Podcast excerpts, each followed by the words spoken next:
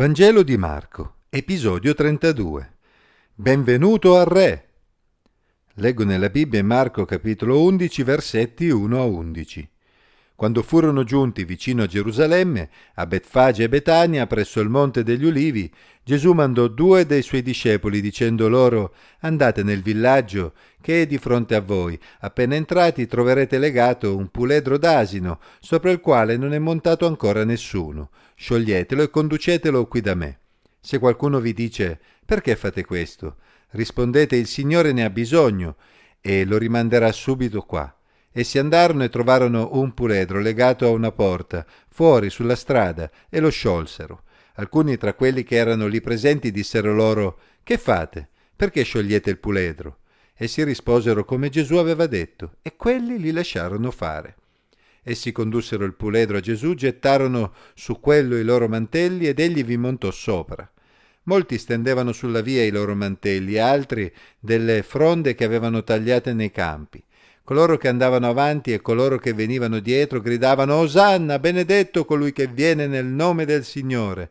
Benedetto il regno che viene, il regno di Davide, nostro Padre. Osanna nei luoghi altissimi.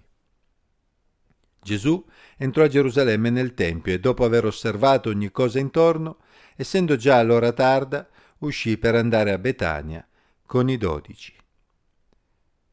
L'accoglienza riservata a Gesù al suo arrivo a Gerusalemme è piuttosto inaspettata perché ha seguito gli sviluppi della storia fino a questo punto.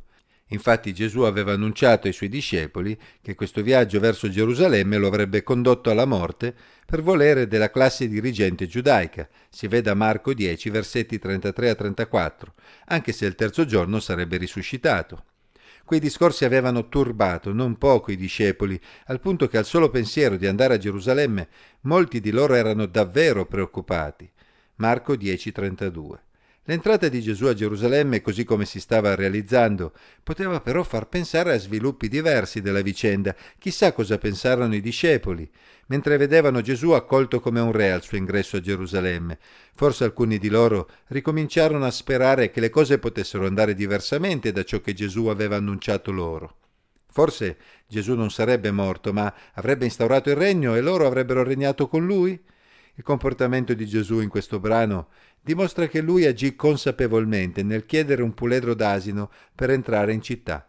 Infatti quel gesto richiamava una profezia di Zaccaria 9:9, come viene sottolineato nel brano parallelo di Matteo. Ora questo avvenne perché si adempisse ciò che era stato annunziato dal profeta. Dite alla figlia di Sion, ecco, il tuo re viene a te mite, seduto su un'asina, con un puledro figlio di bestia da soma. Matteo 21 versetti 4-5. I discepoli in seguito nel ripensare agli avvenimenti di quel giorno non poterono fare a meno di ripensare a quella profezia e al modo in cui essa si era realizzata, come sottolinea ancora il brano parallelo di Giovanni. Sul momento i suoi discepoli non compresero queste cose, ma quando Gesù fu glorificato si ricordarono che questo era stato scritto di lui e questo gli avevano fatto Giovanni 12:16.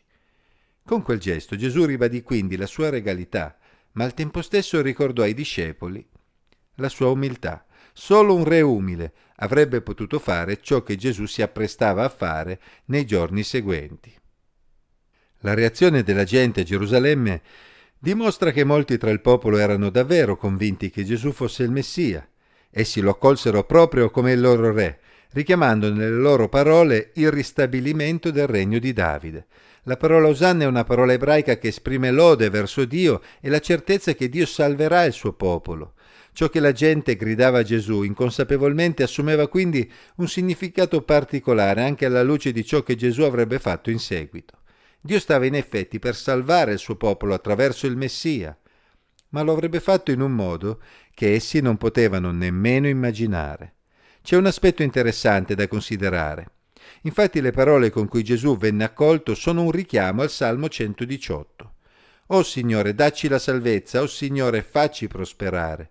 Benedetto colui che viene nel nome del Signore. Noi vi benediciamo dalla casa del Signore. Salmo 118, versetti 25 e 26. Ma se leggiamo i versetti precedenti a questi nel Salmo 118 troviamo la pietra che i costruttori avevano disprezzata è divenuta la pietra angolare. Questa è opera del Signore e cosa meravigliosa agli occhi nostri. Salmo 118, versetti 22 e 23.